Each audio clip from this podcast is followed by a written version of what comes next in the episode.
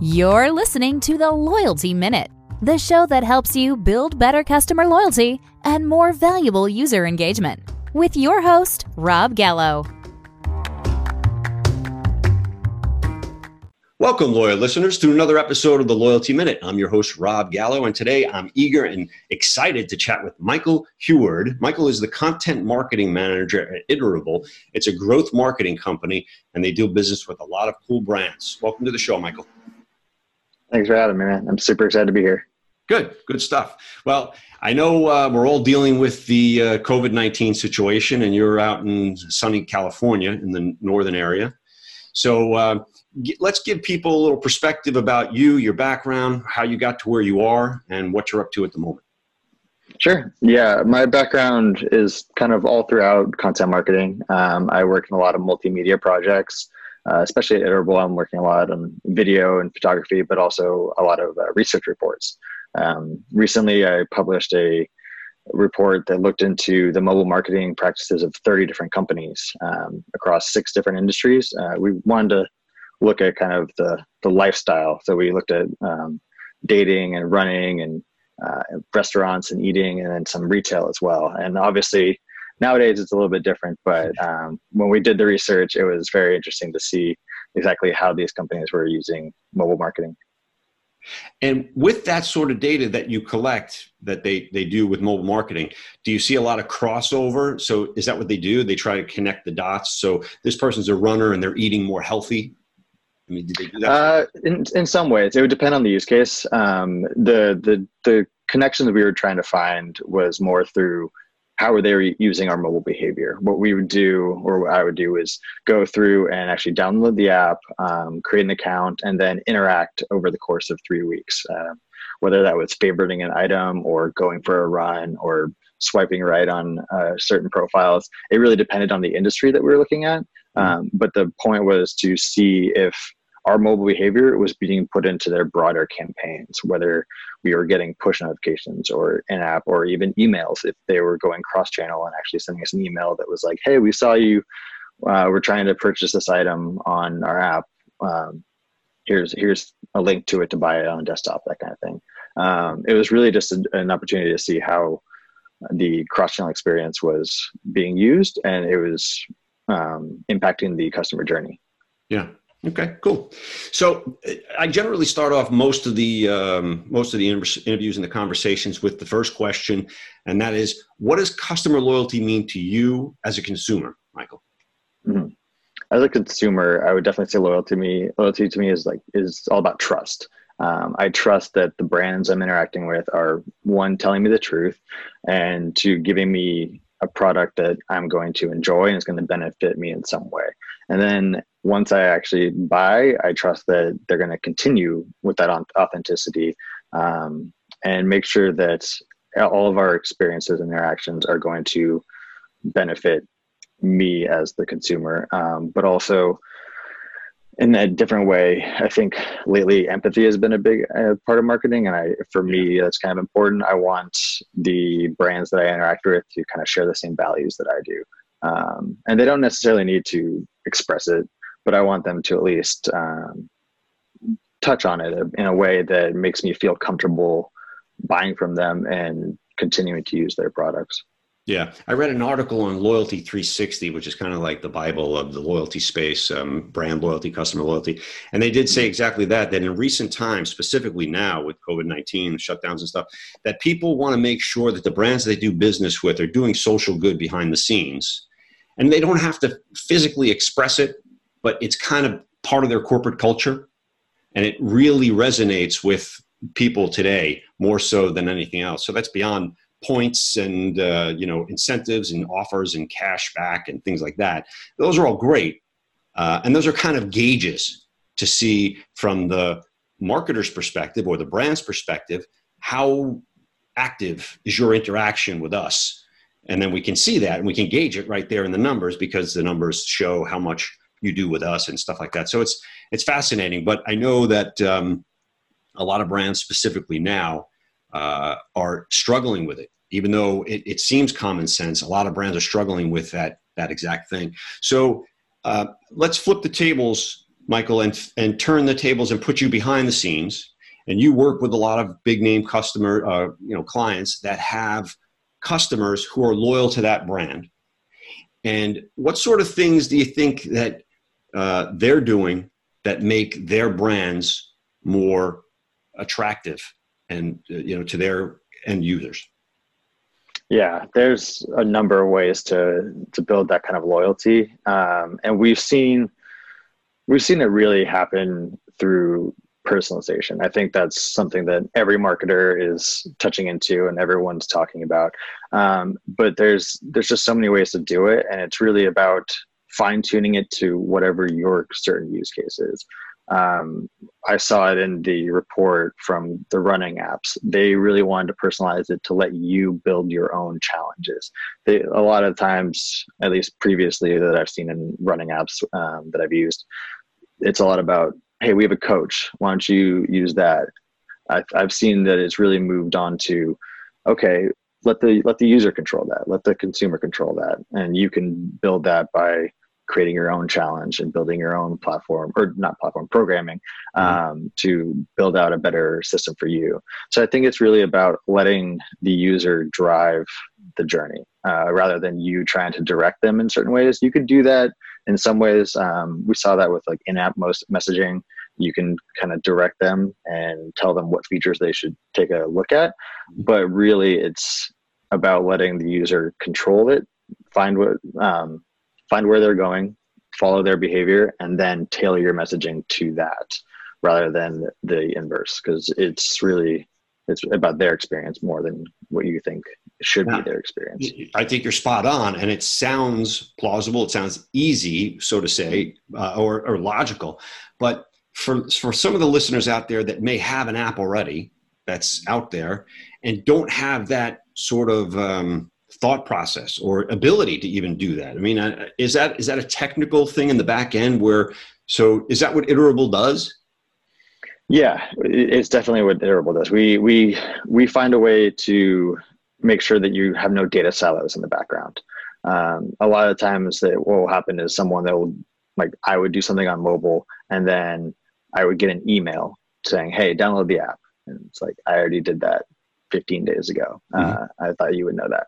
So it's one of those things where you you got to break down the data silos. If your all of your data is in one spot, it's easier to attribute or to like find the attribution of where the ROI is. Um, you can find out that okay, push is doing really well for us.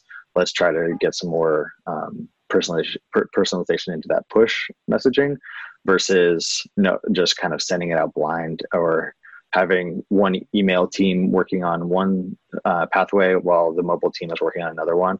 It's about a cohesive experience in the backend for you and having data in one spot that makes it easier to see um, the complete user profile. You want to know exactly what your users are doing at all times. Uh, it sounds creepy, but it doesn't have to be. You can make it a way that uh, works best for everyone. Um, but as long as it's all in one spot, you're not missing anything. I completely agree. I mean, two two points you mentioned there. The, the creepiness, uh, you know, it is a little bit weird.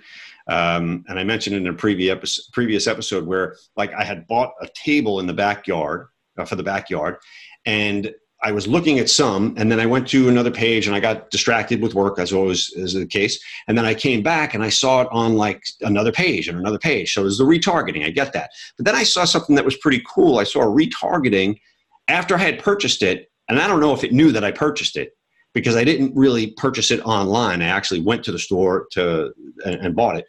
But it asked me, "Did you already buy this item?" And I and it was a little drop down in the you know kind of like where it said I don't think it was AdSense. I forget what it was. I hit it and I said yes, and then I don't see that anymore, which I thought was really cool. But that must have been I haven't seen that before. Ad deliverable level. But anyway, the other thing that you mentioned, though, that I was curious about is so Iterable does the um, platform building. Do you do the actual work of communicating with the end users on behalf of your clients?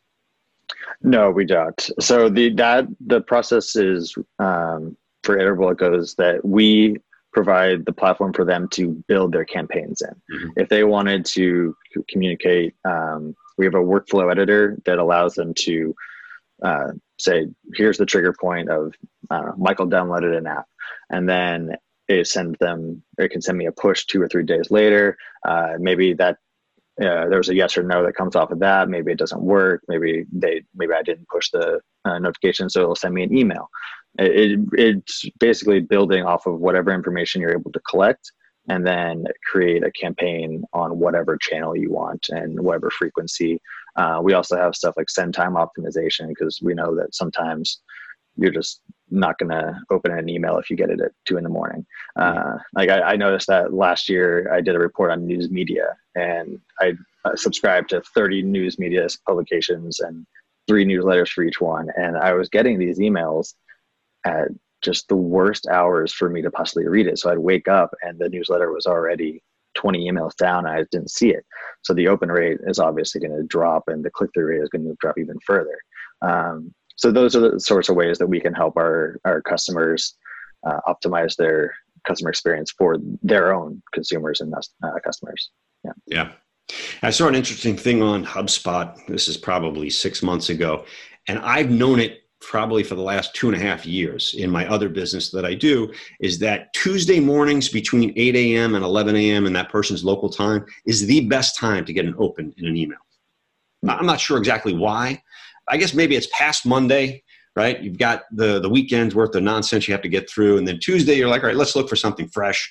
So between uh, 8 a.m. and 11 a.m., when it gets into somebody's email box, the open rate is well for me it went it went up uh, almost 30 percent for me, which was good, and. Uh, you know, so I share that with people so they can kind of leverage it. But to dovetail back into customer loyalty and brand loyalty, which again I think part of what it sounds like you guys do at Iterable is create that base of allowing your clients who are leveraging your platform to communicate with their customers in such a way that it creates that personalization. And at the top of the show, you mentioned that's really what drives Michael in terms of being loyal to a brand, right? So that, that makes perfect that's sense. Exactly. And, yeah. and that, you know, I like that. So let me ask you this as a, a, a marketing professional, can you share some of the pain points that you have when it comes to creating that interaction with your customers, your clients, let's say, and how they're going to use it to build loyalty? Sure. So, from my perspective of talking to my customers. Yeah. Uh, yeah. So, I think for me, the biggest pain point uh, is I'm a marketer marketing to marketers. and so, we, ever, we all know the tricks. We know what's going to be um, a lie or what's what's just kind of fluff and a buzzword. So for me, like for my personal role as a content marketer, I have to make sure that I'm providing value, and I think that's something that every marketer can empathize with. We're trying to provide value to our customers um, and make sure that it, it, it makes sense and it is actionable. Um, and so that's what we kind of try to pass on to our customers in their journeys um, using Iterable is that we want them to make sure that they understand the customer wants the wants wants value, and the best way to do that is by making sure that everything's tailored to their experience and what they're what they're looking for. Yeah. So to elaborate on that point, then, when you're dealing with a client and you're saying what you know works, they need to be able to see it. How does it deliver value to me as the your client? to interact with my end users in such a way that again it's going to bolster my brand's appeal to my clients because that's the end game really so mm-hmm. you're you're you're kind of like b to b to c because you build it at least in my mind for the end user and to make it easier for your client to interact with your users. Exactly. You're, you're spot on. It's b2b to c. Uh, we want we, we internally talk about how we connect people with products that bring them joy by we we help uh, our clients have a, a, better connection with their customers. Um, and so it's really in, in, order to do that we have to have a good connection with our customers obviously. Um, like we have a we have a stellar professional services team that makes sure um, to show every in and out of the product as well as in and out of the industry and what they could possibly try with different channels and different messaging. Um, and as you as you talk about with different loyalty programs and different possibilities of um, enhancing that experience for the user it, it's really um, We got a thunderstorm here, my dogs are going nuts. Sorry about that. oh no, it's fine. I, I would be too probably. so um, yeah, yeah I, I, I wanted to just uh, kind of touch on. We don't, you know, what the, the show is really about loyalty, but yeah. loyalty, in my mind, at least, goes way beyond points and rewards and things like that. And as we touched on, it's uh, each individual's interaction with that brand. And we talked about Southwest. I'm a Southwest guy. You know, I go to Shell's fuel oil, um, fuel rewards in order to earn rewards to get you know discounts on gas. But it's things that I'm going to do anyway. You know, so it, it's not really changing someone's behavior, I think, but it's kind of adapting to their behavior to give them the most value of still interacting with your brand. That's the way I think about it anyway exactly and i think we've seen a lot of companies do that recently uh, I, one of the things i did was looked at uh, some of the industries that were in the remote report that I did and saw how they changed their messaging after COVID happened. Mm-hmm. And a lot of the companies actually stepped up and just spoke honestly and were just like, hey, like we're in this situation too. Um, but here's how you can how here's what we've done to make it a little bit easier on you to use it. Uh, one of the examples is the dating services that I actually made a profile for and and did the research as an actual person looking for a date. Um, but I've noticed that recently they've been like, "Hey, if it obviously." Did, did, Sorry? You, did it work? No, no, it didn't work. but maybe for the next report, I'll, I'll give it a try again. Okay. Um, but yeah, so the they under COVID, a lot of the companies have been enforcing the shelter in place. They've been, hey, you can't meet in person, but we're hosting this uh, virtual event that you might be able to come and meet some people. Or a, there's been they've been providing resource guides of how to like better um, get better conversations going via apps and or via conversation or text um, or they've been facilitating zoom uh, dates it's it's really just they've pivoted completely in a very person in-person industry to make it easier for the users. It's it's really cool to see. That's another great point. You know again to talk about building brand loyalty and, and brand trust is the adaptation to the current situation whatever it may be because you know there'll be something beyond covid-19 in the past in the future just like the in 2008 when we had the financial crisis you know the world seemed like fall, falling apart. But those companies that adapted and adjusted are still with us and the ones that didn't went by the wayside. So i think that's going to be the same the same instance here. If you can keep your customers through the most trying times that's loyalty you know? Definitely. so um, before we wrap up i wanted to ask you what sort of actionable advice could you give our listeners today that they could do right now that would increase or attract more customers and help them retain those customers yeah today i think ever as i just mentioned everyone's going through kind of the same thing. Um, it just it's a matter of how it's affecting your business. And i'd say don't be afraid. That's the biggest actionable advice I can give right now. Uh, we looked at some of the the messages that our customers sent between February and April, and email volume increased, but so did open rates and clicks, and uh, even purchases grew, and interactions with these channels have grown. People are available now, so don't be afraid to send a message out. Like it, it's not gonna it's not, it's not to bother them right now. Like they're they're going to be available and they'll want to see it. Um, but I think even beyond that, it's just find a way to have a one source of truth for your data. That's that's probably the biggest thing in the long term. Like the the first thing is definitely just for the uh, specific situation, but long term, it's all about keeping your data in one spot so that you know what's coming in, what's going out. Um, who's interacting with what and how you can use it. It gives you a full view of everything. And that just makes your life so much easier when you're trying to personalize. Uh, if you're looking at a customer profile and you're only seeing three out of five things, or if your data is disappearing after a month um, due to like server issues, it, it just, you, your chance of creating a long term relationship is really, really going to drop because, as we all know, like lifetime value is going to be the most important thing. Um, you want to retain these customers. So I think keeping your data in one spot, breaking down those silos, that's probably the, the biggest piece for a long term success. Yeah. And then to add to that, I think leveraging the data. So, you know, it sounds easy that someone has all their data in one spot. But I think what you're saying also at Iterable is, is to show them step by step. If this person does this, then you're better off saying this to that person, and you create the sort of tree. And this is machine learning is doing it now infinitely with the uh, sort of bot chat chat bots now that are prevalent everywhere. And I see some of them that are great and some of them that really stink you know where I don't I can't think of the specific names but one of them was just outstanding. It took me through and I knew it was a machine that it was talking to me but it took me through and I, I think it really analyzed what I was saying and picked out the keywords but understood interpreted what I said.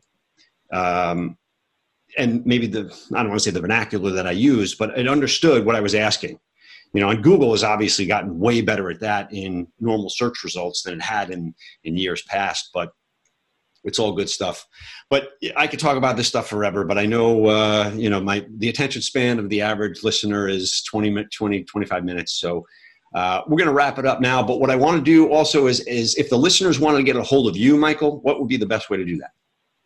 Uh, best way to get a hold of me is LinkedIn, uh, and just yeah, LinkedIn's the best way. Michael Huard, um, pretty easy to find. Uh, just look for content marketing at and I'll be there. And I'm happy to talk about any of this stuff, uh, just like you.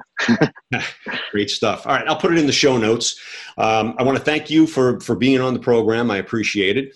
I want to thank our loyal listeners for investing some of their valuable time with us. If you feel you received value from the show, we would definitely appreciate it a five star review on your favorite listening podcast streaming service. And if you know someone else who might value listening to this podcast, please do share. Uh, do share. That's how we grow. To reference this and other Loyalty Minute episodes, please visit theloyaltyminute.com. Enjoy and stay safe.